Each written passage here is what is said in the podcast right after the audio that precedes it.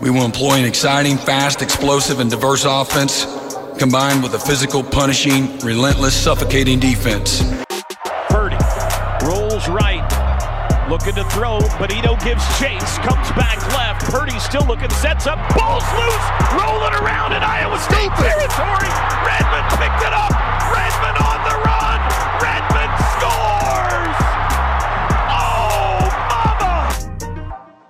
All right, guys, welcome to the Oklahoma Breakdown podcast brought to you guys by SB Nation's Crimson and Cream Machine. You guys can find us on iTunes, Spotify, Stitcher, Google Podcasts, pretty much like realistically anywhere you can find a podcast. If you guys wouldn't mind subscribing and giving us a five star review, we'd appreciate it. Makes us more visible.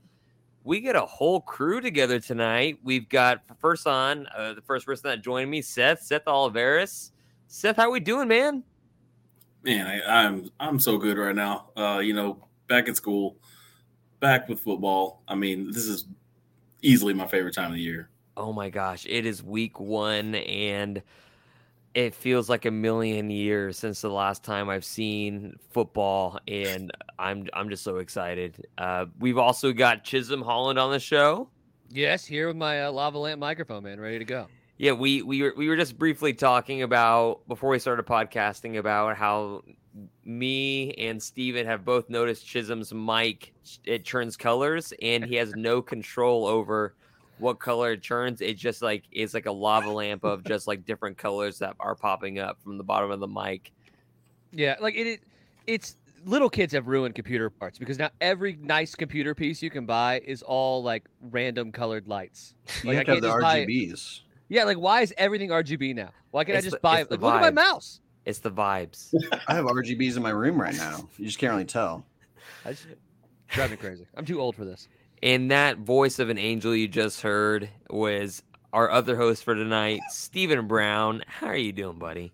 It's good. It's been a busy night, but I just finished uh, another Americano, so we should be good for at Americanos have been adopted into my life lately, and it sounds like you need you might need another Americano. What what what, what did you just get done doing? You know, I think the fans deserve to know what you just got done doing. It, it you know it took So I a toll left on you. work a little late, and I was like, "Hey, I'll be like five minutes late to this podcast." Get home, throw the computer on the desk. My mom calls me. She's like, "Hey, you have a minute?" And I was like, "Yeah." And what she meant was like, "Do you have like thirty minutes?" And she's like, "I just have a little Wi-Fi problem with my my laptop." And like, I go to Google, you know, the homepage opens up, but when I type in a website, it says I have no internet. And I was like, "You don't have any internet, so you just got to log into the Wi-Fi." and it was a whole 15 minute thing about uh, you know where is the wi-fi settings and what network it is and where is the passcode on the router so What's a network? uh, yeah exactly what's a network so hopefully when i call her back in an hour after this podcast everything's resolved or it's gonna be like a really late night for me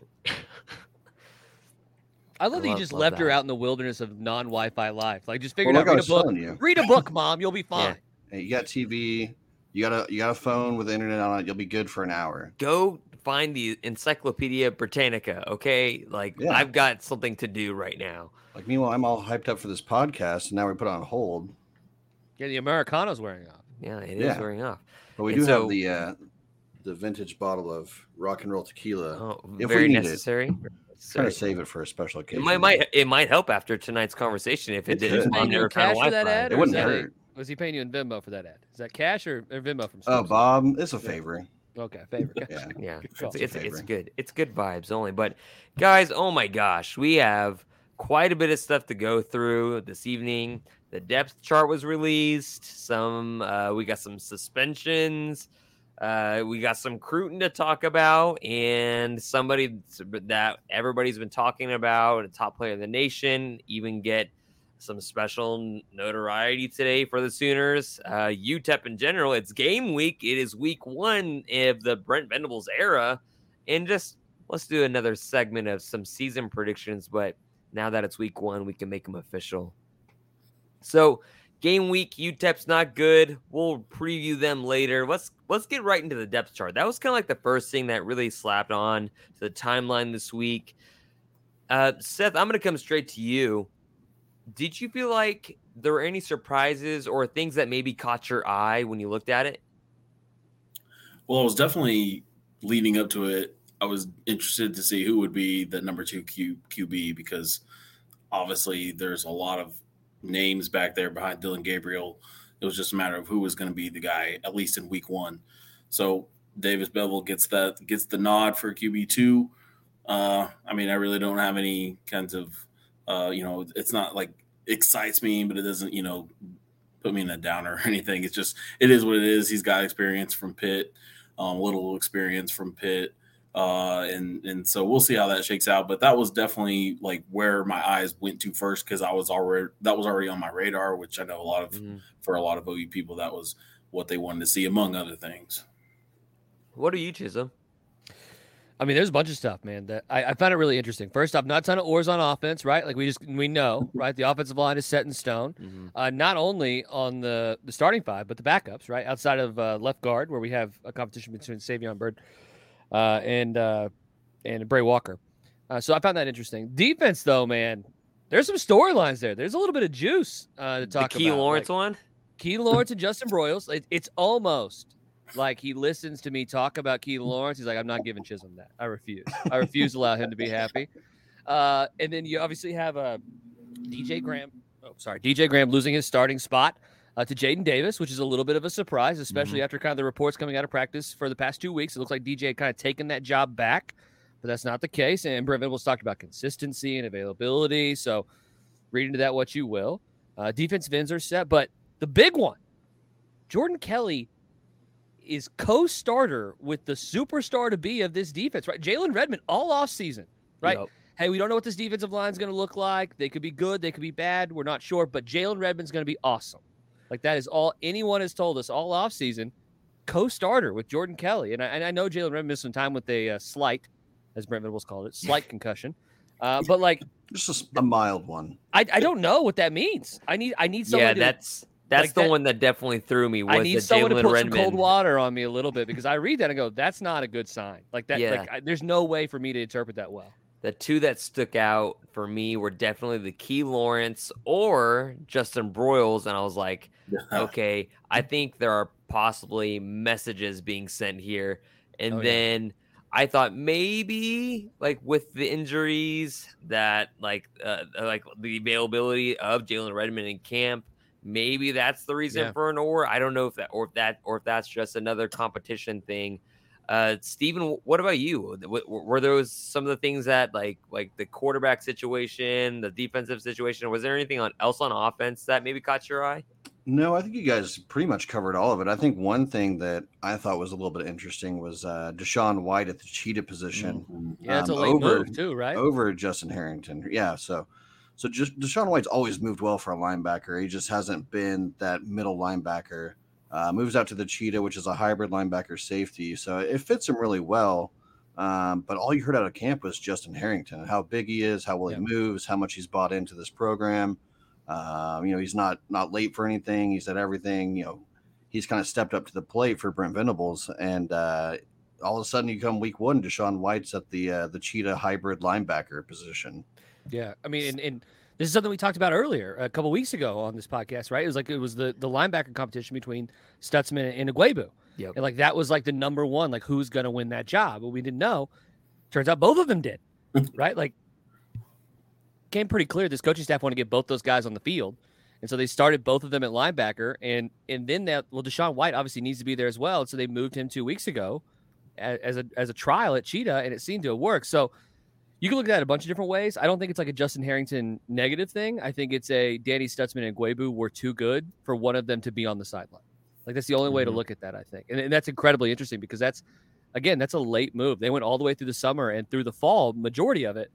DaShaun White was nowhere near that cheetah position. And and now he's kind of getting thrown there in the last 10 days. Good sign, probably, you know. It looks like that worked.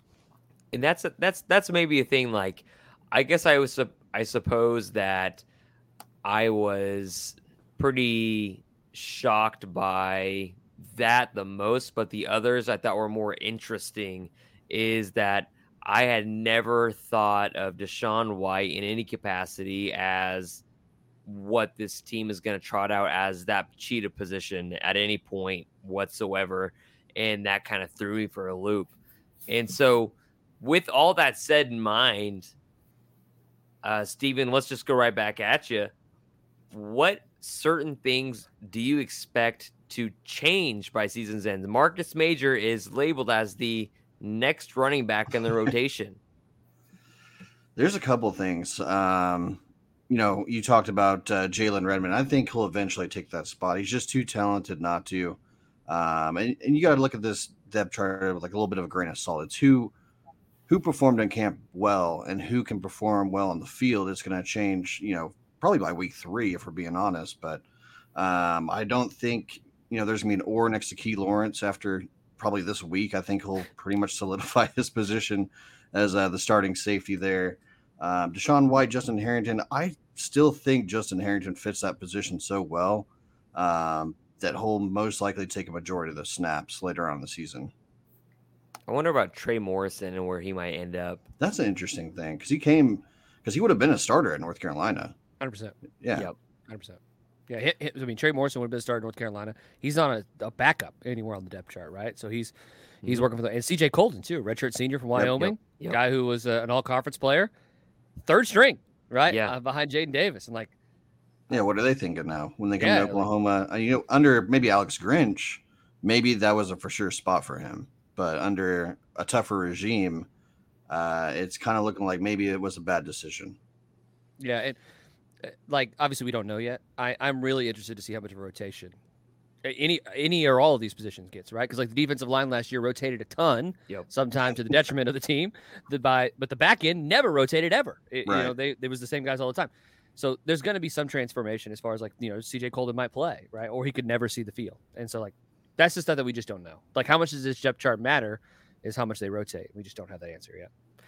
And like, I just think about the pure battles going on at camp, um, and like when I think about the interior of the offensive line, Robert Congel, he was there. He played so many snaps last season, and it's seen now he's a guy that's going to be on the sidelines, which I think is interesting because didn't he? He came from Arizona, primarily playing guard, if I'm not mistaken. I knew he played center, but and he was interior offensive line. But didn't wasn't he mostly guard at Arizona? He was a left guard. Coming in who? Uh, uh Robert Congel. Oh yeah, yeah. Sorry, yeah. He played guard at Arizona. He played his his freshman year. He played center, and then he moved it, back to center when he came to Oklahoma. And I I remember thinking, all right, all right, like we're talking about Andrew Moore, uh, or or we're talking about Murray on the offensive line, and thinking, okay, Congel got a ton of snaps they rotated Murray in and out a lot last year. And I was thinking, all right, well, it's quite possible that Murray might be the odd man out. And it kind of just threw me that that threw me for a little bit of a loop. And so Seth, looking at the Big 12 landscape, and now that we know, like, for or at least the week one starters, mind us, um, how do we look at this team now that they put forth these are our guys, first, second, third. How do you think this team shapes up in the Big 12 after last season, after exits of several players from not just Oklahoma, but several other institutions like Baylor, uh, OSU, that exodus of those defensive players, etc. Where do you believe this team really stacks up in the Big 12, just talent wise or just team wise? Yeah, well, I'd say from a talent perspective, I think OU still is has clear cut more talent than probably every team in the Big 12, you know, sans a, a Texas or something, which we've all seen what Texas does with talent. But, you know, just on paper, you're looking at the depth chart and looking at even guys that aren't even listed on the depth chart that we know are talented dudes, you know, Kobie McKinzie, uh, Gavin Sawchuk, some, some guys. Um, and then even a Jaren Ken, uh, Kanak, which he's on the depth chart, but um, I, he's actually a guy who I think will rise as the season goes. It'll be interesting to see if they end up, you know, using him just for four games or if he ends up being too good to keep off the field and they just decided to throw him out there for for some stuff. But yeah, I think looking at the the Big Twelve right now, at least what we kind of uh, see it as right now, who who we know are some of the big players. I think that this it's one is wide open. I think there's it's probably going to be as parity filled as ever um, because there's not like a clear cut dominant team, at least on paper right now, even though I think it'll play out differently. Um, just right now, um, you know, we look at quarterbacks, like there's not, you know, a quarterback out there that really scares scares you. Like a lot of them are good, but I don't think any of them are, you know, going to carry an entire team, especially against a against OU if they're doing what they need to do. So I think I think it's I think it shapes up really well for Brent Venables in his first year because of that, because he has one of the most talented teams, if not the most talented team in the conference. And I would say the talent level is probably not as high as it was last year uh, across the board. Uh, Chisholm, what do you think? Uh, I mean, I think they're starting 22 uh, is definitely more talented. I think they got a ton of depth on defense that a lot of people in this conference don't have. Uh, I would say like what is what is one area that Oklahoma has some pretty major concerns at is the backup quarterback. I'm, I'm not a big believer in Davis Beville, just like I'm not a big believer in General Booty. And most teams, right? If they're starting quarterback, great merch hurt, though. Great, yeah, merch. great merch. Fantastic. And I'm so glad he leans into it. Yes. Like, God, wouldn't it be awful if he was like, "Please stop making that joke"? Like, yeah. That'd be awful. I'm so I'm glad, so glad he that he leans into, into it. it. Yes. Uh, but like you know, 95 percent of teams across the country, if their starting quarterback goes down, they're in trouble. But Oklahoma is in that category. Uh, and then I would say the other thing too, right, is mm-hmm. Starting five offensive line, the guys that we expected. We already know Mettauer is coming from Cal, which you know, Power Five school, yes, but kind of a Power Five school. Like not exactly a. it's like he's coming over from like a dominant program that was running for 200 yards a game, like, and so he's he's immediately a starter, which I think we all just kind of look and go, okay, yeah, that's not a huge, that's not a great sign for the offensive line. If mm-hmm. we just mm-hmm. talk about from a, sta- a talent standpoint, and that reflects on the depth chart.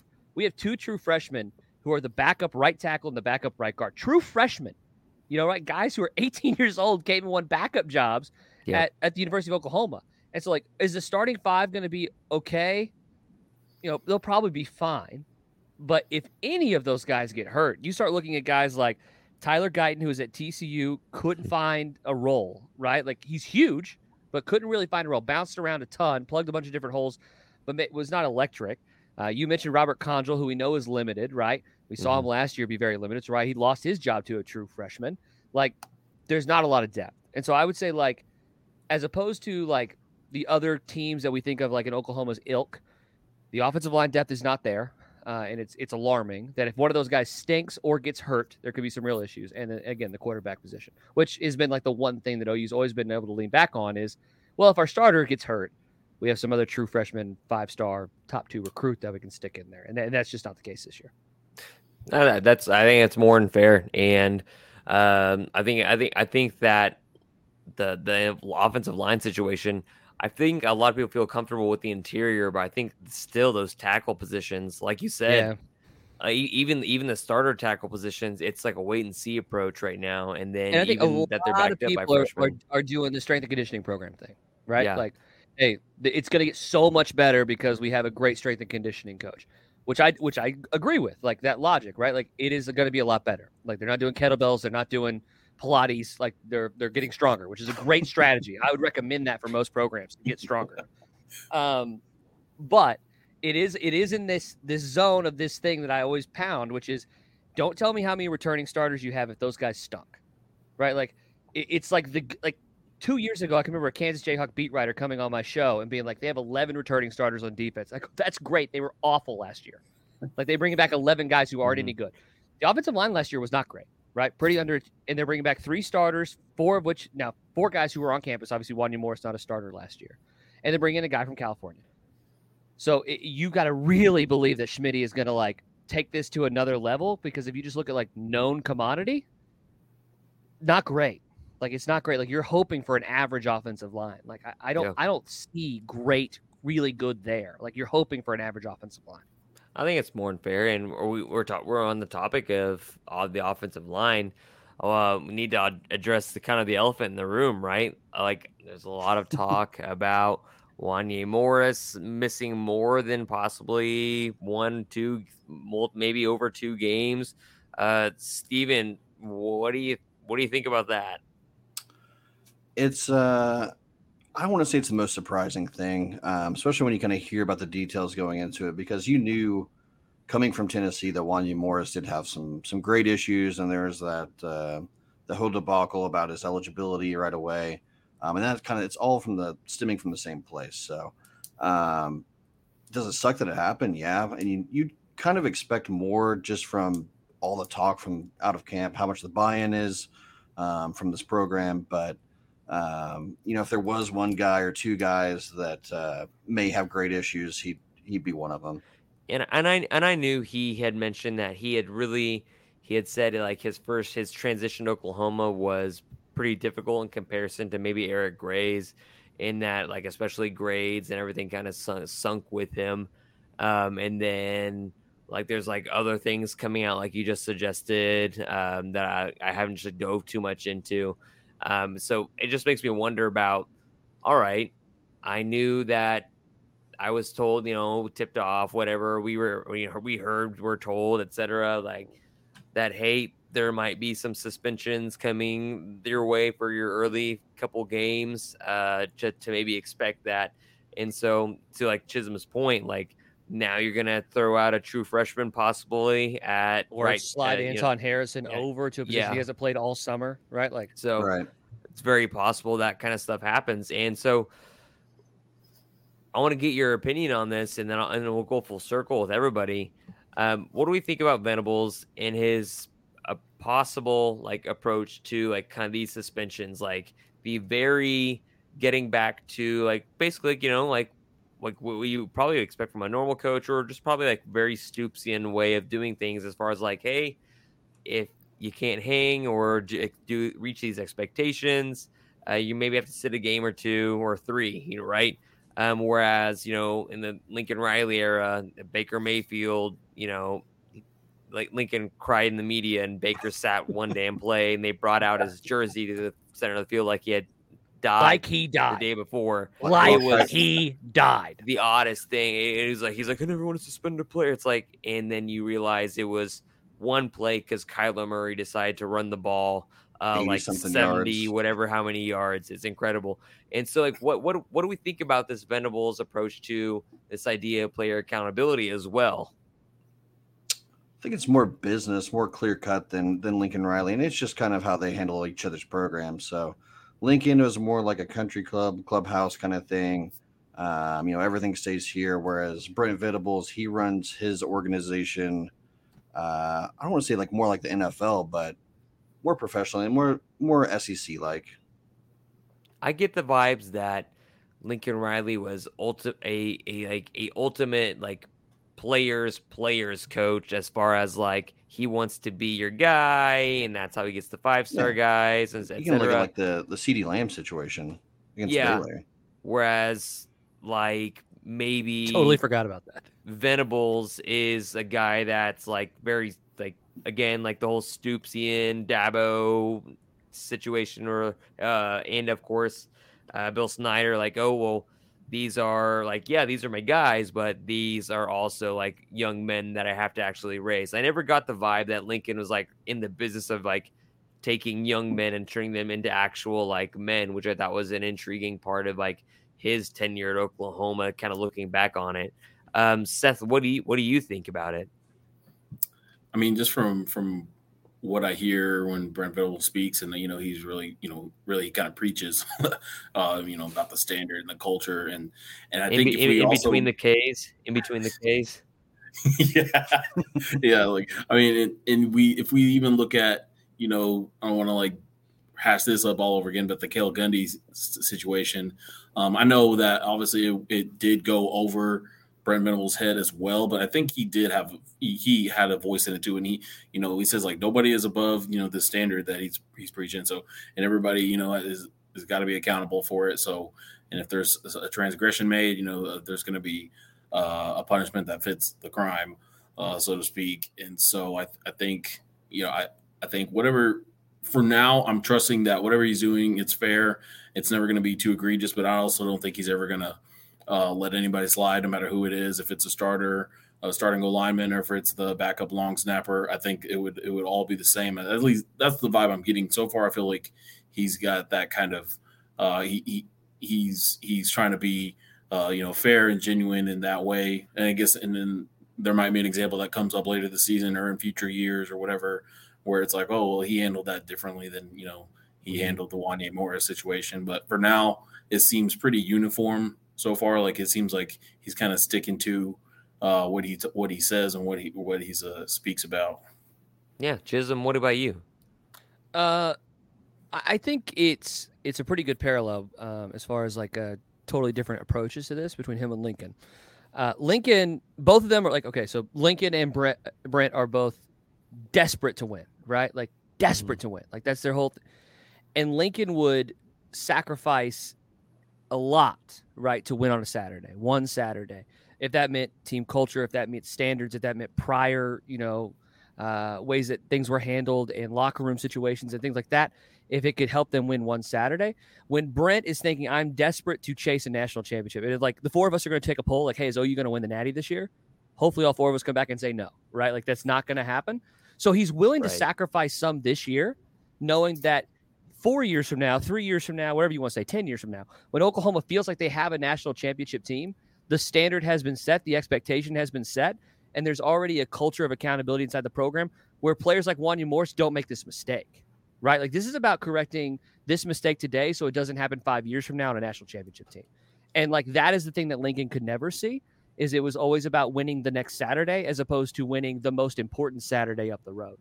And so like both of them trying to win desperately in totally separate ways. And I think this this this situation is a great way to juxtapose how you chase championships between Brent Venables and Lincoln Riley, right? Short term versus long term. Um, and so I, I, mean I think this is a great example of that. And Brent's Brent, man. Uh, I, I think he is uh, he is the standard to the fault uh, in a lot of different ways, which I which I respect the hell out of because um, it's hard to do in college football nowadays. So, yeah, and like he is like incredibly authentic and like a lot of things in which like in, in incredibly transparent as we've seen, obviously, uh, through him just like admitting, just like yeah, this guy's got an injury, this specific injury, and stuff like that. Like, we, we we all talked about chart. the depth chart. You know what I mean? Like a lot of college football coaches put out depth charts with like 55 oars on it for no reason. Like yeah. that's some advantage, right? Brent's is just you know this is the way it is. You know we're going to beat you because we're going to beat you, not because we, you know, smoke and mirrored our ways on a Thursday press conference. Yeah, I appreciate. Again, I appreciate it. Sorry, I'm, I'm I'm I'm uh, excited to not have to cover that anymore.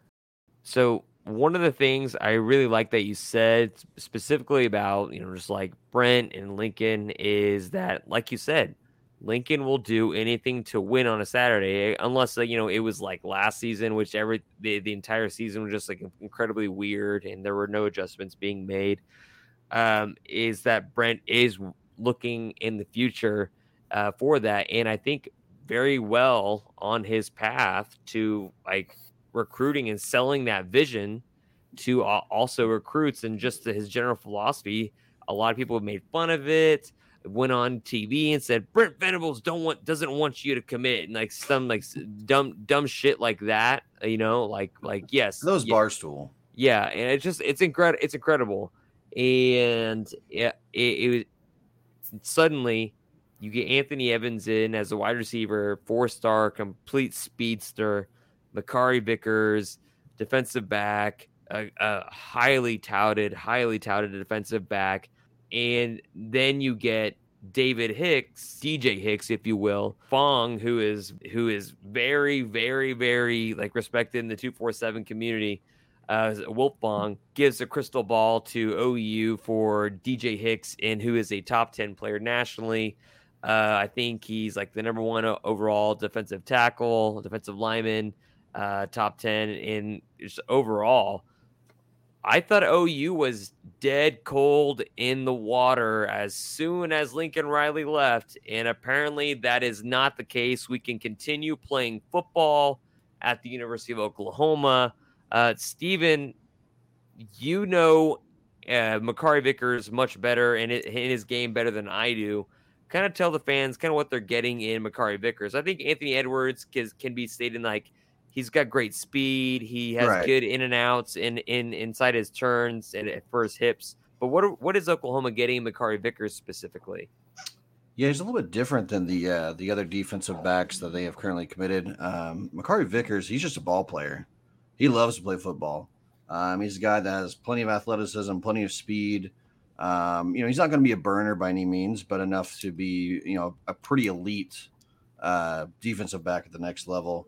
And the other thing I like about him is that he's just not afraid to hit. Um, you look at some of the defensive backs in previous years, whether it's, you know, corners or safeties, they're just not there to defend the run. That's just not what they want to do.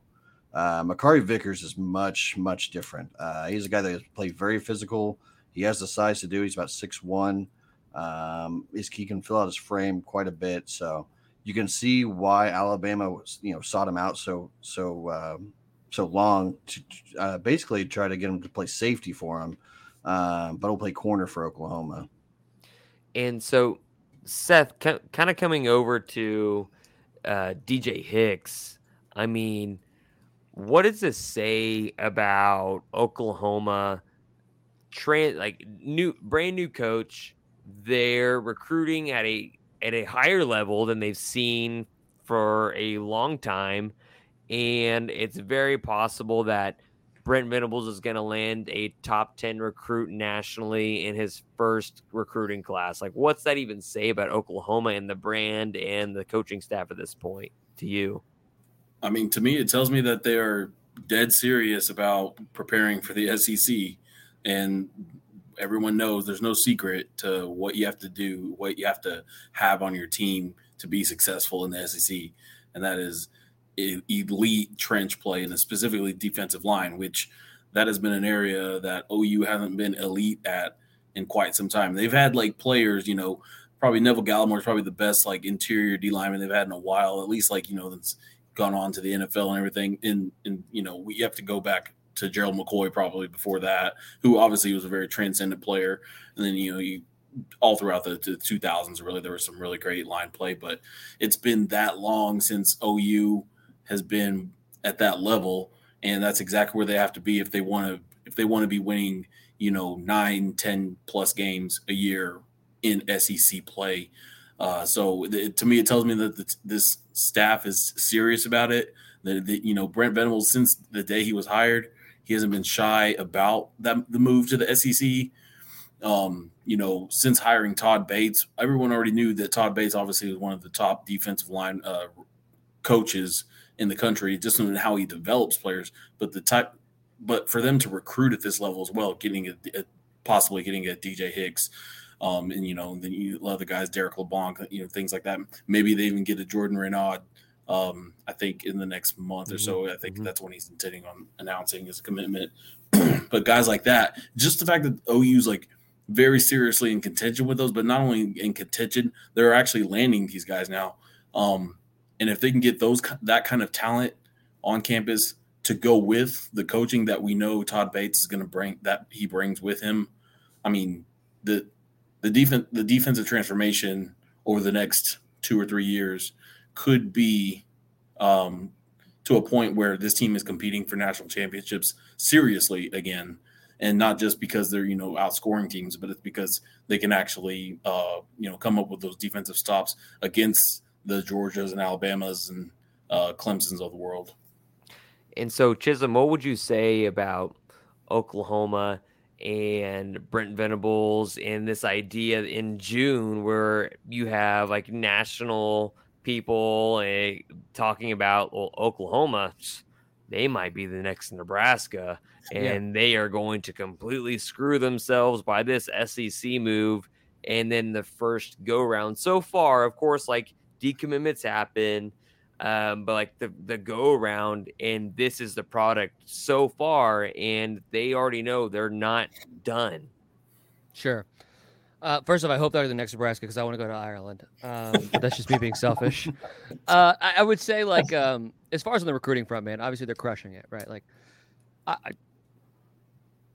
I don't know if I've covered a better off season from a coach. Who knows what this what the season's going to look like? Who knows if they're going to beat Baylor or Oklahoma State or any of these big games mm-hmm. they have mm-hmm. coming up? But as far as just an off season goes, like the roller coaster ride of like Lincoln Riley leaving after Bedlam, and then when Brent Venables took over immediately following the bowl game, like I don't know if you could paint a better picture, right? Like it went exactly how it was supposed to, which to your point was a slow June. Like he told us right up front, like this is going to be my recruiting strategy. It's going to be a little bit longer of a play here. Uh, so if you look at the two most recent guys, right, like Evans and Vickers, Evans was being highly recruited eh, by Georgia, right? And Kirby Smart, mm-hmm. one of the best recruiters in the country. And Kirby Smart thought he had him, and then Oklahoma flipped him late.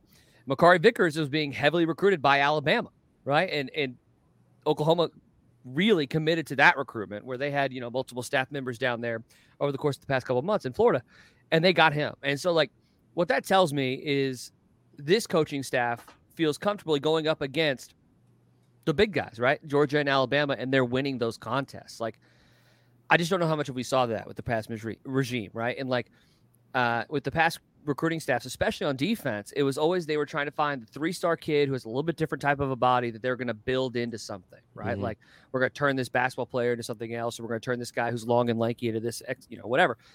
They're just going out and get studs right now. And as far as the Hicks things goes, you know, that's just a crystal ball prediction. And yeah. if I could just be totally honest, I don't care about them because yep. they flip on a dime, right? Like it's yep. a, it, it's listed 100% Oklahoma today. Hicks could go to Georgia, and it's gonna be 100% Georgia in three weeks, and like that's just the name of the game. But to your to, to everybody's point here, being in contention for a defensive lineman like that, just frankly, has not happened since Gerald McCoy, and Gerald McCoy was in their backyard.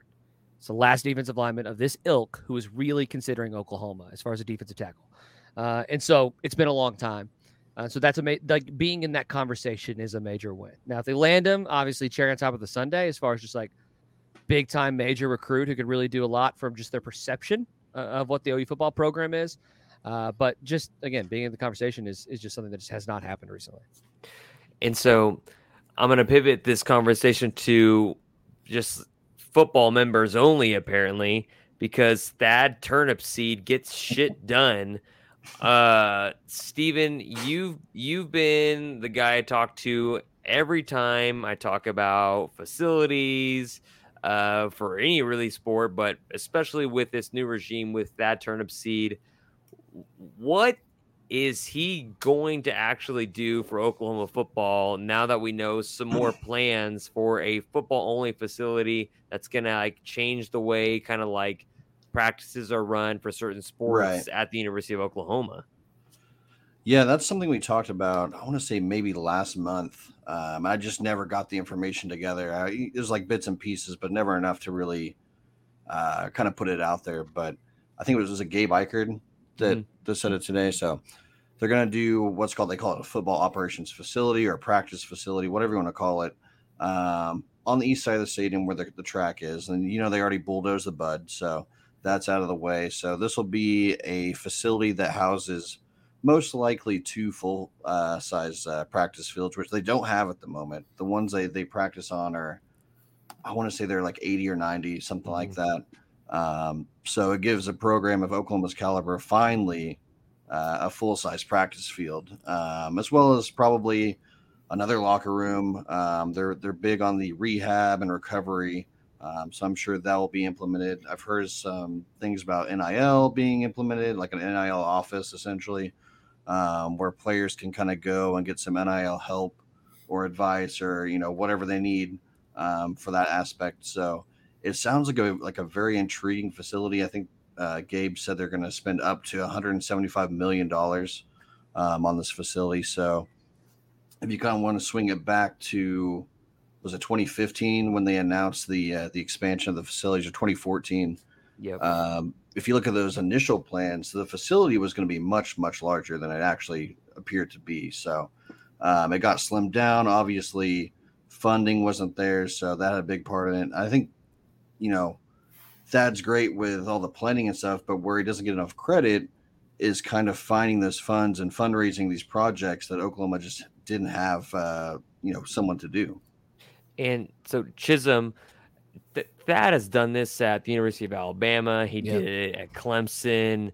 Now he's doing these sorts of things for Brent Venables at OU. What do you realistically expect then for this campus and for his effect to be on Oklahoma football for the foreseeable future while he's in Norman? Yeah, I mean it, it's in my opinion, it's kind of the gross part of college football, which is mostly it's, it's an arms race, right? So who can build the prettiest building, uh, and who can put the nicest things, the most PS5s in one room, and Thad's done better than anybody else in the country as far as that goes. So, I mean, I guess if like you were doing like the they're going to the SEC and they want to be competitive, their facilities are really nice right now, uh, and they are nicer than I mean over half, you know, two thirds of the SEC. But they're not as nice as Alabama's. They're not as nice as LSU's. They're not as nice as Texas A&M's or Georgia's, uh, and so they are playing from behind the eight ball there a little bit. And so, yeah, it kind of closes that gap. Um, you know, I, I, when I opened up my bank account this morning on BancFirst, I actually found out that Thad just had just jumped in and taken ten thousand dollars out for the contribution. So, you know, whatever.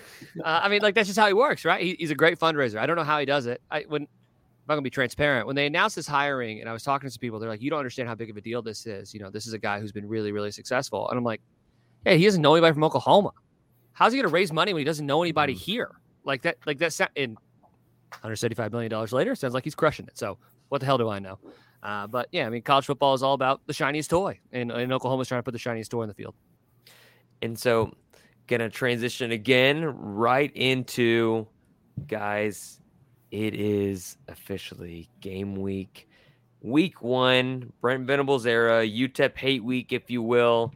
The line is at OU by 30 and a half, and over and under is 57. 32. Is a 230 kickoff and on Fox. So you can actually watch a couple early games if you'd like to.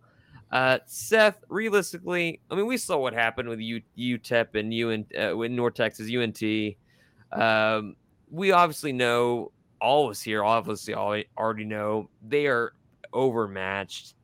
So, specifically in this game, what might you be looking for? Maybe offensively or defensively, or just both?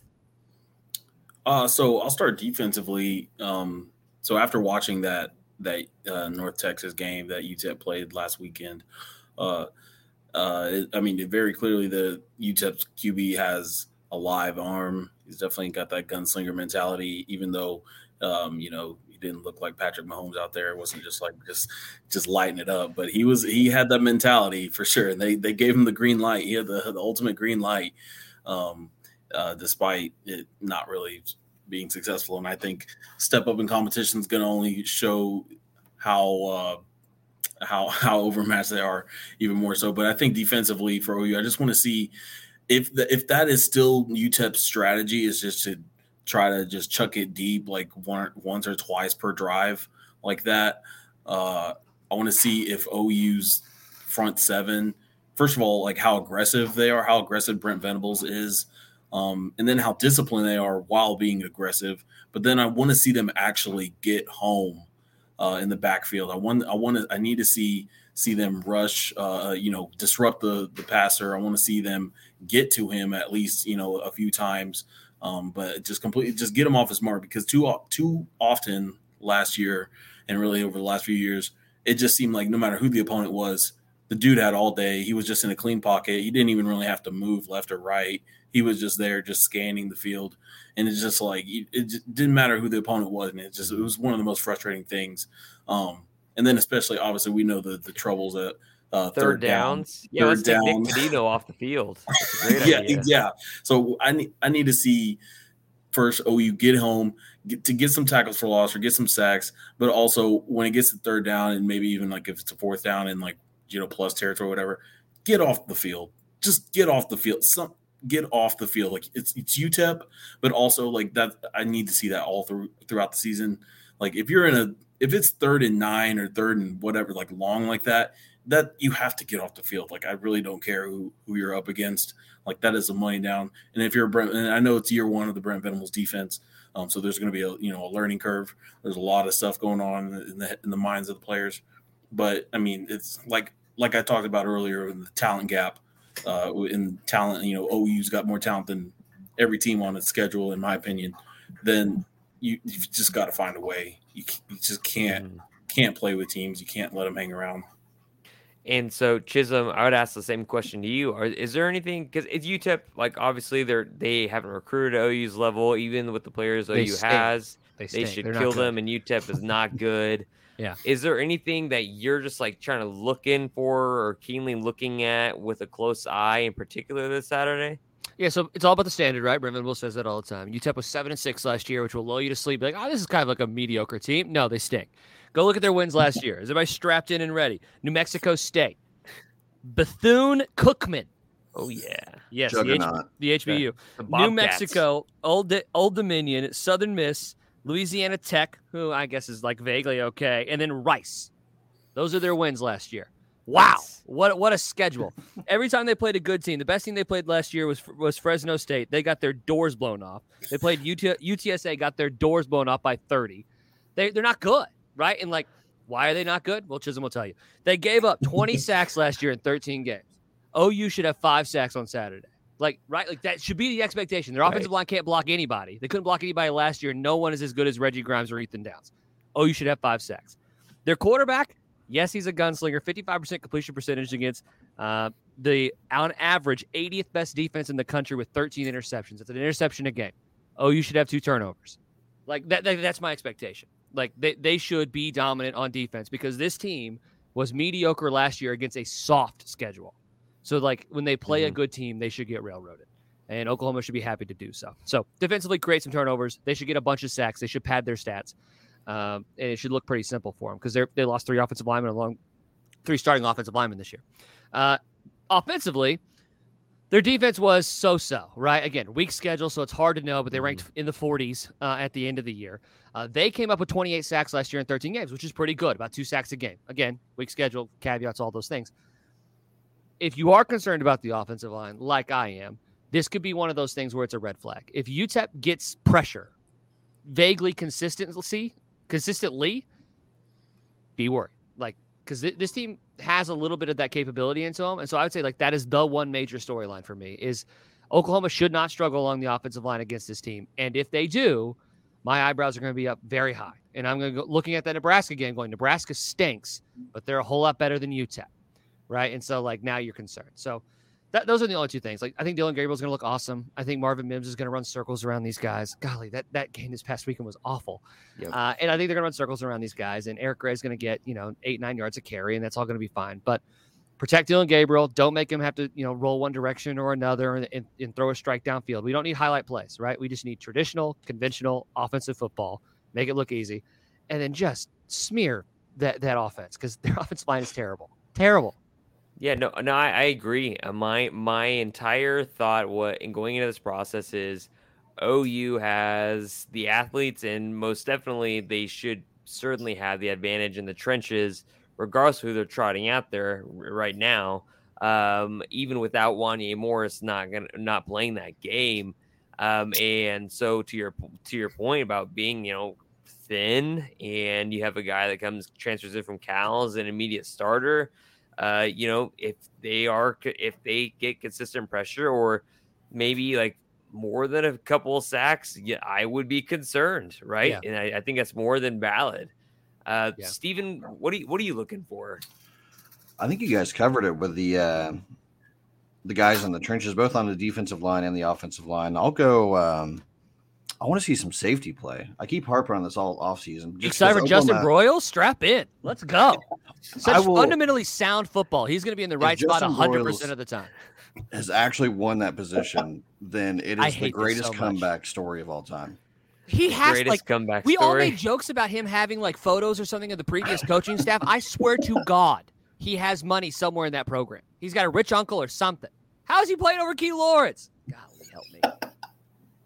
I, it'll be what what Justin Jefferson did to Justin Broiles was pretty I can't believe close to murder. on the campus. oh my way.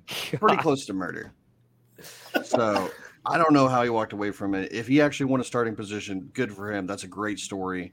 Um, all I want to see is I want to see a top on this defense. I don't want to see you know Tyron Smith running you know 20 yards downfield and there's no safety five yards away from him. Mhm. Yeah. So that's all I really want to see. I don't you know the lines. Sure, you know they have to look the part. If you look bad, it's a bad sign. If you look good, I don't think there's really a, a great takeaway from that. But uh, safety play is something I'll be watching. All right, we're gonna go to scores. Um, let's Sorry, hold go. on. I have one more thought. Quick. Okay, go ahead. Yeah, go ahead. yeah, because I, I just don't want OU fans to get lulled to sleep because I this game could be because this game's gonna be ugly no matter what happens, whether OU's good or not. Because again, UTEP sucks. Like Brent Venables is a great defensive coordinator, and so I need everybody to reconfigure their brain. Brent Venables is a great defensive, so he is going to scheme up two or three sacks, just Mhm. wide open blitzer, right? You know, a corner coming off the edge, a linebacker coming from a delay. He's going to scheme up two or three sacks. That does not mean this defense is great. That means Brent Venables is great. So again, if you're if you're watching the trench play, which is what I would tell every OU fan, like number one concern is both sides of the ball in the trenches. If you're watching, you need Reggie Grimes or you need Ethan Downs or you need you know one of these guys to bowl over an offensive like create a sack that is not there. So when you're talking about Yep. pressure, there's a different there's versions of pressure because Brent Venables is going to create a lot just by how smart he is. There's also the we have better players than you are pressure, and that's the one that I'm not quite sure is going to be there.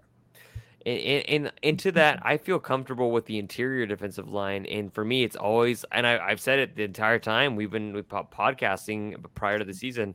For me, it's always been about the defensive ends. For me, it's always been about, oh, at least at least the starting. I feel comfortable with the starting uh, interior defensive line, but it's always been about the defensive ends. But Big Jordan Kelley guy. It I, that was just that was a surprise. I think that could just be like a, another Key Lawrence that's thing. I feel like I feel like it's motivational. It's gotta be a motivation thing. Yeah. Yeah. I, I, it just feels like one of those Brent things. But all right, Chisholm, coming to you first. Okay. So the the line did move to thirty two. Thirty two. Okay. So, I mean, I checked it like two hours ago. It could have been. okay. Again. So what's your score? What, what, what's what's the what's the final uh, tally on the scoreboard when that game is done? Yeah, so I've I've I've been pretty public about my opinion about this game. I have no idea what to think about Oklahoma uh, from the season standpoint because, mm-hmm. like I said, there's a lot of question marks. But UTEP stinks, and Oklahoma is going to be pretty good. And most importantly, for this one, I think Oklahoma knows that there's been a narrative that the program is dead. Now, Kirk Herbstreit and a whole bunch of other national people are turning that, right? Like they're starting to make some big, okay, we might be in on OU stuff. But there was for months, right, a big perception that Oklahoma was dead because Lincoln Riley left. Those players know that. And this coaching staff knows that. And so I think there's going to be a little bit of, a, of an onus to make a statement. And sadly, UTEP is is just the team that's first up on the schedule to get it. Uh, so I so I think Jeff Lebby is going to pull starters in the se- in you know going into the second half, and I think they're still going to run the offense. And I think Brent Venables is going to pull starters going into the second half, and they're still going to blitz. I, I, think that they are just going to make a statement as far as like this is who we are mm-hmm. every single minute that this t- this clock is ticking, no matter if it's our starters or our backups. And so I think it can get ugly. Um, so I'll say 62-13 will be my guess. Okay. Seth, what about you? Yeah, I think it's going to be ugly. I think OU's easily going to cover for sure. Um, I don't see it, you know, being much of a contest past two minute mark. Uh, so, uh, but I'll I'll go a little bit lower scoring uh, for sure. I'll I'll go fifty two nothing, and and I and I actually, I, I unless I missed a game, I don't believe in the Lincoln Riley era that uh, any of Lincoln Riley's teams a, as a head coach uh, have ever shut out an FBS opponent. Like they've had shutouts, you know, against like Western Carolina and what was it, Missouri State, whatever that was, yeah, yeah, yeah. something like that. But as far as an FBS opponent, I don't think it ever happened under Lincoln Riley. So I think Brent Venables is going to kick kickstart kick off his uh, head coaching career with a shutout over an FBS opponent. So yeah, it's, it's UTEP, but technically it's an FBS opponent. So uh, that's that's where I'm going. Fifty-two nothing. All right, Stephen, what about you? Yeah, I have this as a an absolute blowout, and I think to Chisholm's point, um, I'll add that a lot of these players, the, all they've heard was, you know, Lincoln Riley's gone, this program's, you know, gone to shit, basically. Um, so they're going to be excited to get out there. I think they'll they'll want to make a statement in their first game, even if it is UTEP. Um, so I'll go somewhere around. I'll go OU sixty five. Wow. Um, UTEP 17. I think UTEP will probably score. My guy Justin Broiles might rotate over a little bit late, give up an early touchdown. He'll be in the right spot. He just won't be able to close. You're, he just doesn't have the, the speed, the closing no speed. speed. So no speed. he should have rotated over pre snap, but that's fine. It's game one. We'll get it corrected. Um, so I'll go uh, OU 65, UTEP 17. All right. Lincoln Riley shutouts. Western Carolina in 2021, 76 to 0.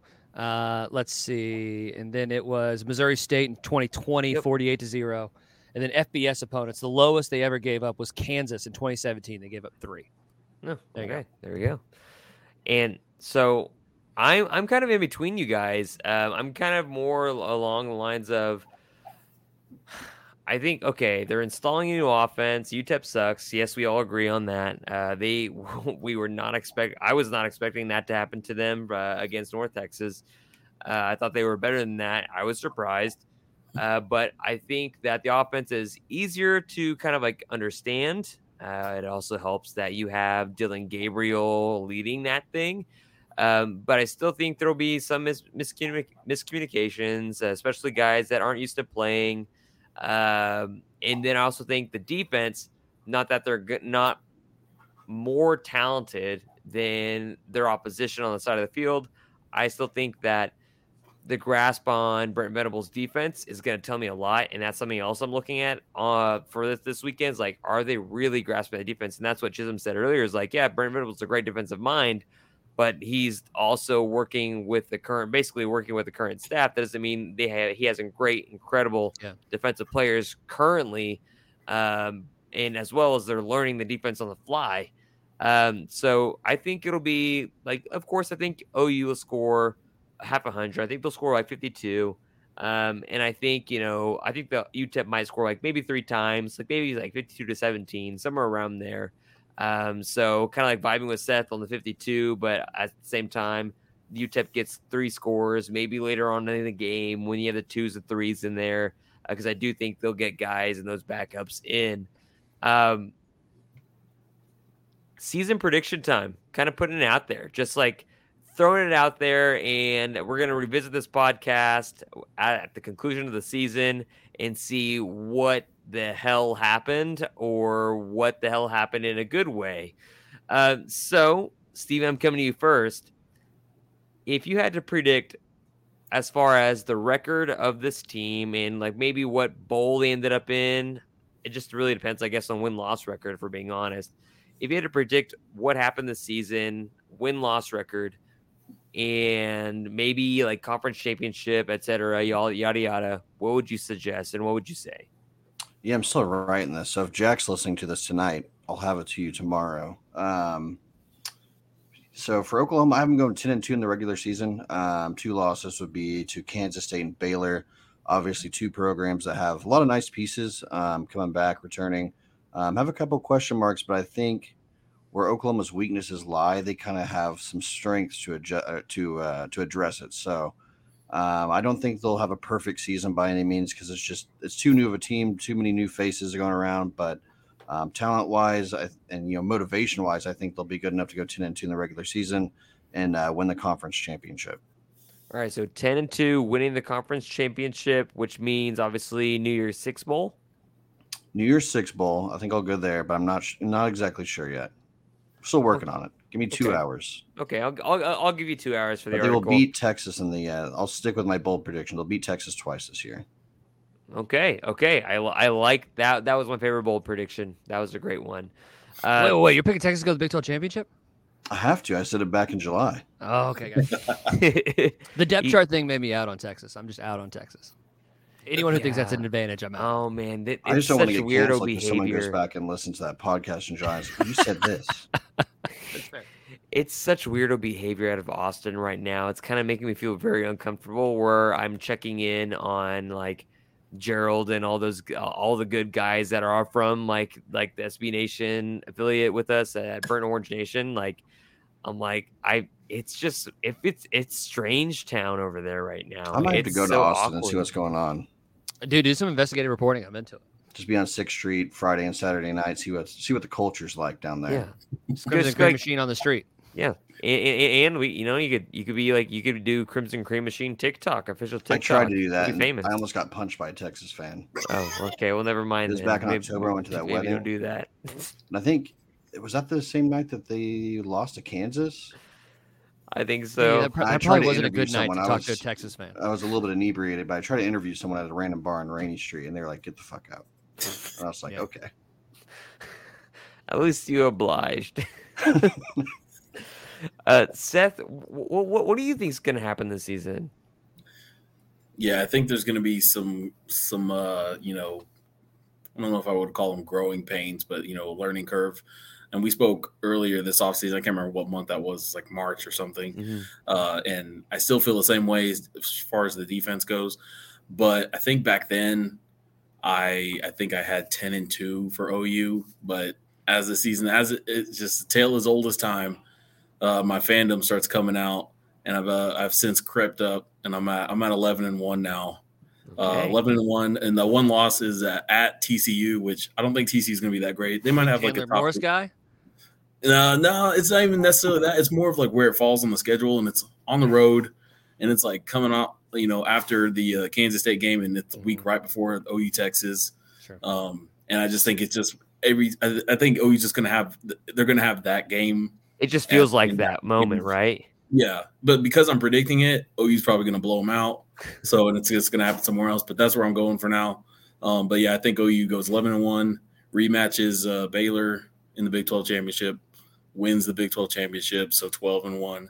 And then I have them in that way going to the playoffs. I know this is a lot of Kool Aid, but I uh, have them go into the playoffs. And then I don't think they're going to get railroaded, but they're not going to win because they're just not on that level. Like I think they're going to probably be the four seed and they're going to probably be playing like Alabama or something. And it's just, it's going to probably play out similar to the, the Orange Bowl that they played Alabama in the, that semifinal with Kyler Murray, where they lose by maybe two scores, maybe three, but it was never really even that close the whole game. So that's how I see the season going. And and that's all with the caveat that Dillon Gabriel is on the field the whole season. If he goes down midway or earlier, all bets are off. That's more than fair. Uh, Chisholm, w- what are you thinking? Yeah, so I, I my take uh, on this is like a 30 minute take, and I'm going to condense it to three. okay. I think college football as a whole is a little bit lost in the wilderness right now. There's a lot of rebuilding programs. I like Alabama. I like Ohio State, like everybody else. I, am like, okay, fine, Georgia. Like, I yeah, don't feel great about it. My point being is that that fourth spot feels like super up for grabs, and I think there are so many teams who are a possibility of getting there. So start there. So just say Chisholm does not think that college football is in a great spot right now because there's a lot of programs that are restarting. Now we move forward. I'm not a big fan of the Big 12 this year. I don't buy the K State stuff, and I can give you a 10 minute monologue of why I don't buy K State this year. I think TCU is obviously starting over. Texas Tech starting over. Iowa State, I think, is going to take a big step back. So overall, like the middle of the Big 12, last year very good. This year probably pretty mediocre. So then it's Oklahoma State, Baylor, OU, right? Those are the three teams you're talking about. So I'm going 11 and one. I'm saying they're going to lose to to Baylor uh, at home uh, and go to the Big 12 championship game. Likely beat them there and go to the college football playoff again because of the situation. I think the Utah stuff's tough. I don't see that. Uh, Clemson gives me a whole lot of anxiety because they lost both coordinators this year, and just everyone seems to be okay with the fact their quarterback sucked, and I just refuse to be okay with a quarterback who sucks. Uh, and so, like, I think it's a little bit of just like a they are the obvious team who could step in to be that fourth spot. Um, and it's not because I think they're great. I think I think it's because I think the Big Twelve is pretty passable uh, at best, and I think that mm-hmm that four spot's going to be there. So, uh, unlike Seth, though, I think I do think they are going to get blown off the football because I, I, again, this whole podcast has been like Chisholm does not think the offensive line is good, and Chisholm does not think the defensive line is good. I think they're going to get blown off the football, and so I, I do think they probably get pretty embarrassed uh, on a national stage against Will Anderson, or you know if they're playing Ohio State against a Jim Knowles defense with a ton of talent, actually running plays as opposed to what they did last year. So yeah, that's my two cents. Is I think they're in a perfect position to like really overachieve and make everyone very excited about Brent Venables. Mm-hmm. Uh, but they're they still got a lot of way, a long ways to go as far as closing that gap because they're they're starting from behind. So that's my two cents. Hey, yeah, fair. That's more than fair. Was that quick? Because, like I said, that's a thirty. No, yeah. Okay. That, that, was that was quick. And, it, and, like and, and looking at the time, yeah, it, it, looks like it was around the timing that you were expecting. I flirted with uh, eleven and one, with the one loss being to Kansas for the ultimate zag, but I decided not to go with that. I I have to delete my Twitter if that happened. God. Even if OU went eleven and one. eleven and one yeah. national champion only lost to Kansas. That was my original take, but I pivoted off of that. I guess I guess I'm just feeling pessimistic about this team's learning curve on defense in particular. Mm-hmm. I mean, like I know we're hearing all about like how the defend like how the defense is gonna like totally change and shift from what we've seen for a while for basically a decade.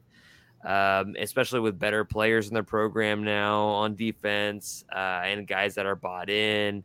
Uh, but I can't get past ten and two and I think they lose that Baylor game. Um, I also think, though, and this is maybe it's not too spicy for some, uh, a loss of the conference championship game against Kansas State. But oh, you're buying the Wildcat Kool Aid. Stop I'm, drinking that purple stuff. I'm, I'm drinking the purple Kool Aid. Stop. I like I like I like purple Kool Aid though. So I mean, oh, that's like, good I, at least. I'll do my Kansas State very quickly. Skylar Thompson made a 53 man roster this year. Yeah, mm-hmm. he's a he's a backup quarterback of Miami Dolphins now. Do you think Adrian Martinez makes a 53 man roster in the NFL? No, no, right? So like everyone is pumping up Kansas State is like Adrian Martinez, Adrian Martinez. We are all admitting that he is worse than the guy who was there last year. Yep. Right? Like, so why why are they suddenly making this jump up to OU and Oklahoma State and Baylor's level when the quarterback is worse? Like that is my overall Kansas State. I don't quite get it take. I, I think the notion behind it is strictly just because they seemingly haven't like it's I wouldn't say they seemingly haven't missed a beat. Well, they seemingly haven't missed a beat with the culture that is in Kansas State in the fact that they return so many guys that are all all Americans already, and that they're already known as a hard nosed. You know, you're you're are they gritty? Are they gritty? Yeah, your stereotypical lunch pail, blue collar, whatever you want to say. You know how many hard hats are up uh, there in uh, Kansas State? So many hard hats. And but and then and but then um with the the added factor of Klieman being there and having this like already like although he has experienced several championships at a different level, yeah. knows how to get more out of his teams. And so that's kind of why I why I'm pivoting into into that Kansas State thing. Now, like I could be totally wrong in Kansas State. Like in years that we expect them to do to do great things, mm-hmm. fall short. In years that they're supposed to be complete shit, win eight games, and sure. it's incredible, right? That's that that's Kansas State in a nutshell. But I just think like for me with Klieman in that in that culture with what he's been able to do over the course of his career, of course, at a program of of course that's not Division One football or yeah. whatever whatever you want to call it these days, FBS. Um, it just it gives me those vibes, but I still think, of course, I think a lot of people here said that Baylor game makes us pretty nervous and are not really wanting to touch that game. So that's kind of where I'm at as far as the season. But talking about Dillon Gabriel, like uh, Seth, you uh, I think you mentioned that right. If he if he goes down at all in any capacity, all bets are off. So let's lean into that a little bit and come back to you on that. Other than Dillon Gabriel, who could be an MVP of this season on on the squad? Well, this was one of my bold predictions that I've made, and I've been it's I feel like it's only been reinforced um, through camp and all that. And so I think the guy that's really just going to come on and um, you know be one of the the a feature player. You know, he's going to be a guy that they're you know whenever a game starts to like impact players of the game, he's always going to be listed. Ethan Downs, I think the dude he's set for a monster year. I'm actually on record. I believe he will. This is this is probably a pretty bold prediction, but I think he's not even going to lead the team in sacks. I think he's going to lead the entire Big 12 in sacks as well. I don't know what that number is going to be. Uh, I don't think he's going to have like Will Anderson's type stats where he's like 17 and a half stat sacks or whatever. But I think he's going to, I think he can get 10, maybe 11. I really do. I really, really do. I think there's going to be some games, maybe it's against UTEP, where he, he, you know, he really kind of pads it for a while. And he gets like two and a half or three in one game. But I think he's going to be very consistent all year long. I think he's a guy that the defense is really going to be able to lean on. He's gonna he's gonna clean up a lot of mistakes or a lot of like maybe potential mistakes that would happen on defense because I think he's simply just going to win his battles more often than not and really just disrupt that in the entire flow of the offense for the other team. So, yeah, that's my guy as far as uh, maybe a potential MVP uh, outside of you know QB. All right, Chisholm, what's your take? Uh, golly, I don't know if I, I they eat the Downs lead the Big Twelve and sacks. Will McDonald last year led the Big 12 in sacks at 11 and a half with Collin Oliver. Obviously, both those guys are back. Oklahoma State. Felix Anudike-Uzomah from Kansas State, whose name I say wrong every time, also back for Kansas State. There's a lot of guys uh, who can rush the passer in the Big 12. It's like the by far the best position. So if Ethan Downs leads the Big 12 in sacks, like monster season, bro, monster season. So hopefully that happens because Nate Downs is a good guy. His dad, uh, big fan of Nate Downs. Uh, as far as like other MVPs that could be out there, I, you know, I've, I've been on the safety bandwagon, so I'll save everybody my Key Lawrence being a playmaker as opposed to just a, a, stiff body in the backfield take that I've ran out 15 times. Like the the linebacker stuff, man, I am I am just totally infatuated with the fact that like David Ugwoegbu was really an afterthought in this program. The fan base was kind of over him coming into the year, right? Loses 20 mm-hmm. pounds, wins a starting job. Not only wins a starting job, pushes another starter out where they had to put Deshaun Watson at, or Deshaun Watson, DaShaun White at uh, oh. Cheetah. Deshaun Watson not on the team. he should be pushed out. Yeah. Yeah, he was pushed out. Actually, they removed him. Uh, but they put DaShaun White at Cheetah, right? Like the, he's played so well that they moved a guy to play a different position, and like. I, I don't know what that means. He got he got named a captain by his team, uh, right, going into week number one. Like, there's just a lot of things that are like, hey, David Ugwoegbu is like having an incredible offseason. Everybody brace. And I I did not see that on the tape last year. I did not see that in any games last year. I think the most tackles he ever had in a game was six. Like he has been pedestrian, right? His entire OU mm-hmm. career. But the hype train is real right now around David Ugwoegbu. And if they have a guy who is a, a tackling monster, like we assume Danny Stutsman is, and maybe it's Danny Stutsman, uh, if we assumed it, but if it's David Ugwoegbu who's you know racking up big tackle numbers, right, and TFL's tackles for losses too, like that's a huge difference maker because that's really, frankly, a position that coming in, I don't know what you guys thought. I like, I was like, if they wash out as a net neutral at linebacker, right, they're not awful, but they're not good. That's a win because they just don't have a bunch of talent there. They don't have a bunch of experience there uh, under Brent Venables. But if that turns into a positive, I mean, that could be a real difference maker for this defense because we know that Venables had a ton of success with linebackers. Steven, who could be your MVP other than Dillon Gabriel? I'll go. Uh, I was going to go uh, Ethan Downs. I'll go something a little bit different. I'll go Reggie Grimes because I think he does have a lot of upside. I think he's except for Steven thinks that Ethan Downs is going to lead the country in sacks. Not just the country, the entire world. Good call. Good call. But I'll go Reggie Grimes just to be a little bit different uh, in this podcast because I do think he has a lot of upside. Um, as a defensive end, I think he's got the uh, the stature to it 6'4, 270. Kind of reminds me of a, a great value version of like what Clemson had in Austin Bryant. He just he's very fast. He can play physical. Um, I think he's going to have the better matchups with Ethan Downs on the other side. So um, I'll go Reggie Grimes for my my other MVP that could emerge. I'm gonna I'm gonna say Billy Bowman because of the nature in which the safeties are no longer safety nets in this defense. They are active in the, the, the, defensive philosophy of Brent Venables, and that's something Oklahoma has not had in a while.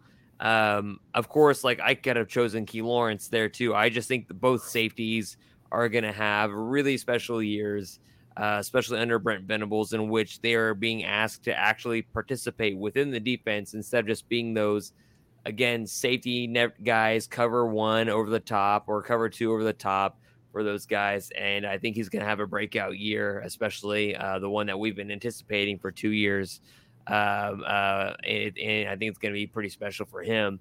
Now, who, and Steven, I'm going to come right back to you after we look at the season, who do you think we're gonna say look back and look at their stats and look how everybody performed and say you overlooked them during the regular season, but at the end of the season you realized they were underrated for their contribution to the team? Can I go back to Ethan Downs after he leaves the uh, the NFL in sacks this year? sure. No, I will go something a little bit outside the box again. I'll go with Zach Schmit, the place kicker. When the depth chart came out, that was the first time I found out the kicker's name. oh, it's because you don't watch um, hang time church thing. Yeah, uh, hang time. Yeah, I said, I said, oh, Are you guys watching Hang Time? I subscribe. Oh, hey, yeah. dude, click that. Give, give it a thumbs up, a like, and a review. I like every video. I have my notification bell on. So every stuff. Tuesday. I don't even know what day it is. Whenever it comes out. Uh, but Zach Schmit, I think the place kicking is something that could uh, push OU over the top in some some closer games. Whereas Gabe okay. Brkic would just absolutely just destroy a burrito. any hope any hope of winning. yeah. Yeah. Steven hits on like one of my favorite things about OU is like they've had incredible place kick. Like they went from like awful place kickers to incredible place kickers, and like every time a new kicker All comes in, in, season. Yeah, yeah, yeah. And like I always am hoping for chaos with the kicker. Nothing nothing gets my juices flowing quite like walking up for a 35 yard field College goal and kickers. having no clue if it's gonna go in. Yeah. Like I do yeah. the, the, rush. The rush of the that. uncertainty. So Chisholm, who who is the guy that you could be thinking, all right, looking back on the season, this guy is underrated and he needs to be valued more? Uh, I think this answer comes from the depth chart. Give me Jalil Farooq. Mm. Uh, right, guy who monster bowl game didn't play at all last year in the regular season. Uh, played a role in special teams. and, it seemed like an afterthought, obviously, because they had a little bit more talent there. Uh, but he's lining up on the outside, and I, I know we won't get any honesty out of Jeff Lebby, but like the Mims as the slot as opposed to playing on the perimeter is interesting. And is that because that's where Mims is going to get the most target share, just maybe where his skill set fits the most, or is it because Jalil Farooq's a really good outside receiver, right? And like they're just trying to put the best three guys on the field in, in positions that make sense. I, I, I have been led to believe that Farooq is is a stud, right? And he's going to have a yeah. real opportunity. Um, and so, like, guys who could like have like sneaky great seasons as far as like maybe not lead the team in receiving yards or lead the team in touchdowns, but like we look up and we go, wow, it was Marvin Mims, and then right behind him was Jalil Farooq. Uh, I, I, think that's a real possibility as far as being a guy that we all assume is going to be Theo Wease or Brayden mm-hmm. Willis, but it turns out to be Farooq. All right, yeah, I, I like that. Ooh, I like that a lot. Uh, Seth, what about you? Yeah, uh, so I'll also choose a receiver as well, and I, I think a guy that will will see that yeah his stats even though we'll we'll notice that he's making these plays, it'll his, his cumulative stats will stand out. Nick Anderson, um, I think I think he's a guy, and he's actually what is he like? He's listed under Jalil Farooq actually in that or with uh was, was JJ uh, LV or JJ? Yes, yeah, yeah. But uh, yeah, I think uh, Nick. I just I, I feel like he's a guy that's been kind of climbing steadily, just through the you know through the weeds and in camp in the off season. Um, it seems like every time he does get kind of mentioned, it's something positive, but it, you know, he's not, he's obviously not headlining anything um, as far as that goes. But I think, you know, with his size, uh, you know, even as young as he is, I just, and, and he's already, you know, on the depth chart as an or just as a backup, basically. Um, and what I expect this offense to look like and how, how much I feel like the ball will be distributed. Um, I think he's a guy that, there will be games. Probably he'll rack up most of his yards in these next two weeks, um, as far as season stats go. But I think he's a guy that he he could have maybe like 250 to 300 yards total on the season, and it's kind of a sneaky like you know we look at the end of the year like oh guys that are coming back, and it's like well he had a fairly decent you know and he might even have a touchdown in there.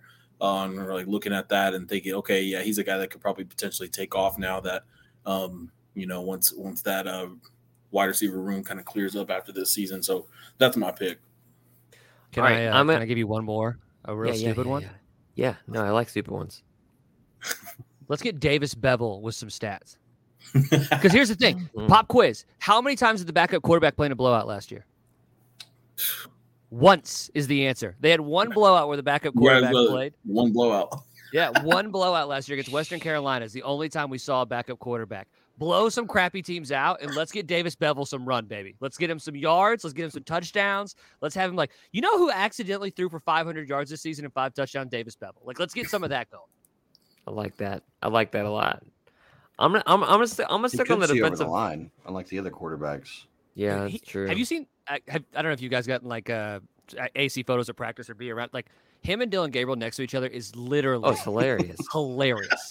It's like like Dil- I think Dillon Gabriel's listed at five eleven. That's hogwash. It's hogwash. it's total shit. Yeah. yeah. there's no shot. And Davis Beville's listed at six six and like every inch of it, man. Every inch of it. It's like those two guys beside each other is really really funny. It's like that Derrick Henry. uh who's the other running back? That photo oh, that went viral. Dion Lewis. Yeah, Dion Lewis and Derrick Henry beside each other. It is like absolutely those vibes. his child. It's ama- It's amazing. It is so incredible. Yeah, those still pictures. I was just talking about it just the other day. Those still pictures of Beville right next to Gabriel.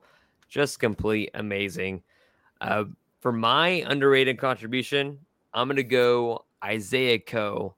Uh, that's okay. a guy that just over the last like you know like Alex Grinch recruited Josh Ellison, he recruited Isaiah Coe, and these are guys that we all thought, or not, I'm not going to speak for everybody. So a lot of people thought that we're kind of like, hey, they're JUCO guys, they're going to come in, they might contribute, and they ended up being actually significant contributors on the defensive line.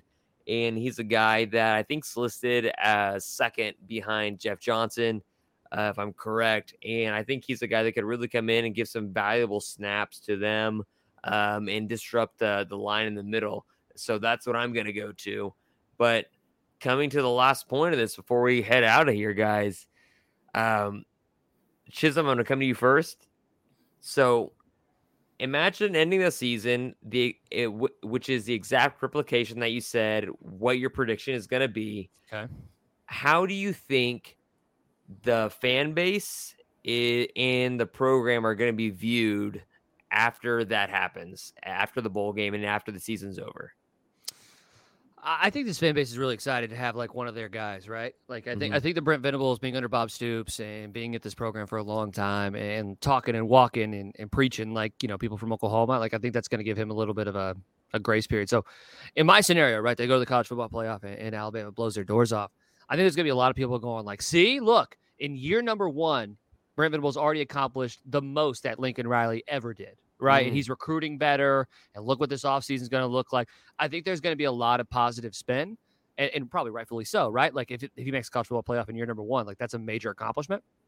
So I don't think that's, but I'm just saying, like, if it was Matt Rhule as the head coach and Matt Rhule comes in, he he squeezes his way to 11 and 1, he goes to the college football playoff and gets his doors blown off, I don't think it's the same conversation. Right? I think the fact that it's Brent is going to get a lot of people excited uh, about the direction this is going. And, and so I think I think at the end of the year even if they go like 9 and 3 or or you know, what I mean like I think there's going to be a lot of people who are pretty fired up because the mentality is obviously going to be a change. The defense is going to be better. And like those are just things that have been like under the skin of this fan base for so long that if the defense improves, I think they'll accept a lot. Okay.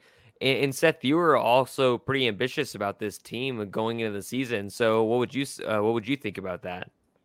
Yeah, I think if if OU ends the season with the Big 12 championship and uh, just like a respectable, I guess if you want to call it that, uh, loss to an Alabama or Ohio State in the semifinal round, uh, uh, I think I think honestly the the feeling uh, around from the fan base would be probably as high as it's been in you know in the off going into the off season that you know we've had in quite some time around here. Uh, because obviously around that time also will be you know the you know with recruiting period and this 23 cycle starting to wind up uh, especially if that kind of stays on course um, the the hype and the excitement is going to be at an all-time high. We might even know a lot more about you know how soon the the uh, transition to the SEC will be happening at that point as well. Um, maybe I'm not saying we will but uh, and you know just a lot of those things. And then like Chisholm said about you know this how the fan base feels about Brent Venables. Um, you know, right now he's kind of a can't do anything wrong right now, and I feel like if that if he has a season like that, um, he's gonna have you know the the hearts of everybody around here. Oh, of course. Oh, you yeah. fan base will be unbearable. As someone has to interact with them every day, they'll be unbearable. Even, Unbearable. even more unbearable, right? dude, dude, unbearable. Which is fine. And- success, success breeds that. But yes, they'll be unbearable. Yeah, of course. And so, like, if if in, in my scenario, if OU goes ten and two, they lose to Baylor, they go, they make it to the conference championship, lose to Kansas State, uh, but maybe win that bowl game. I think anything, like you said, Chisholm, like anything, nine wins or over. If they win ten wins, I think the fan base should be pretty happy. Uh, I think Oklahoma's going to be very, very happy if they win ten games, uh, in, in appearing in the conference championship game. And I think again, like you just suggested, like him being back, the fan base like coming to the airport, like literally just being like, he's here, he's back after like basically a decade. Um, will only validate a lot of opinions in the uh, minds of Sooner fans and even maybe even the media as far as like, yeah, they got their guy for the foreseeable future Yeah. for at that in that in those moments, anyways. And so, yeah, I think it the fan base and the media would be viewing o- Oklahoma as, hey, looks like they're getting in the right direction and looks like they made the right hire at that time. Uh, Steven, what do you think? Not gonna lie. Um, can you repeat the question? I had the next saga in my mom's Wi-Fi. Oh gosh, so well, what's what okay? reading. We need an update now. This is important. How's So- mom doing? Not good. Um, It has been an hour and a half. You've, you've been a little bit longer so my my dad's computer's doing well, connected to Wi-Fi, so we can rule out that the router's not the issue. Uh, but now she said mine said something question mark broken cable question mark, and that's where we're at. So Sorry, mom. Is it a desktop or a laptop? I think it's a laptop. Oh, that's even worse. Sorry. So might have a Wi-Fi adapter issue. Yeah. but it's fixable. It's not a big deal. well, um, So, so the question is, the scenario throughout that you think this is going to happen this season, like so going ten and two, beating Texas twice in the conference championship game, if that actually happens, um, what do you think the reaction of the media and the fan base will be toward Oklahoma? I think it'd be positive. Uh, I don't see a scenario where there's a huge negative spin. Just I like they'd have to just lose a ton of games, Yeah. um, to have a negative spin. So, um, ten and two, I think the fan base will look at this as a good starting point to what could be a very good future for Oklahoma. Um, you already have some nice pieces on campus um, um, that can that will return next season, but you also add some pretty elite prospects coming into 2023 Um, so I think the expectations for the future would be championship or bust. Um, this season, obviously, there's not a lot of expectations. Hopefully, you make it to the conference championship, but it's mostly viewed as a rebuilding year, um, despite all the talent that Oklahoma still has. So, uh, 10 and 2, I think, will probably raise some eyebrows as far as, you know, Brent taking this program to a conference championship or winning the Big 12 in his first season. You know, let's see what he can do with his guys next. So, Mhm. um, I think it'll be overwhelmingly positive. Okay. Okay. Do you think Lincoln Riley says Brent's just winning with my guys? Probably. They already did that video with uh, Yeah. Kyler Murray for like 45 seconds of the video. I mean, you Kyler could you could kind of turn around and be like, well, oh, you're winning with our guys, so Yeah. The But- hey, But if he says that, obviously he's going back on his word where he's like, I just didn't have a winning roster. I couldn't make it.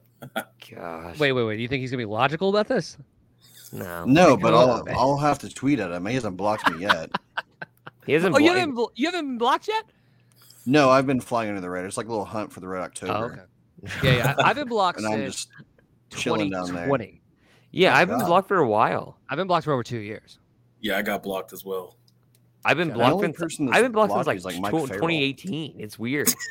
I don't know why. Like he's like singling What me did you say? I don't. I don't. I don't think I tweeted at him. I just like. I just went to go see Run a the tweet dang one ball, day, Lincoln. and then like I was I was just blocked. I I hadn't even said anything negative about it. Like I, pr- at that time, heck, early on in his tenure, we only had positive things to Did say you about him. bad about Annie Hansen? No, not not that public, not publicly. Maybe I don't know. Did you talk trash about Red Hot Chili Peppers? We all know that's his favorite band. Mm, mhm. Talk about his belly tattoo. Yeah. No, uh, did he? no, wait, he has a belly was wrong. tattoo? Is that That's the true? rumor. That's that was the rumor, and then it, it was dispelled. I dispelled. was unaware yeah. of this rumor. Yep. Yeah. Nah, until I see a photograph of that guy's belly, I don't believe it. I think he's got It's a kind of the same. No, no, like, it, it, uh, it's it's real. It, it the picture that it showed was photoshopped, so uh, you Oh. can't trust the media. So it Oh, is gosh. real. He's also got a tramp stamp too. He's covered was it in up. the same Photoshop. element as like, where's Yeah. the guy from Florida with the shark? Oh, Remember that? yeah. Oh, man. uh, That's kind of what it was like. Not Mullen. It was before Mullen. Yeah, who was right before him? Is it Will Mac- Muschamp? McElwain? Must uh, Muschamp. Michael, Must, Jim Muschamp. McElwain. McElwain. Jim yeah, McElwain. McElwain. Yeah, yeah, yeah, yeah, yeah. A shark tattoo?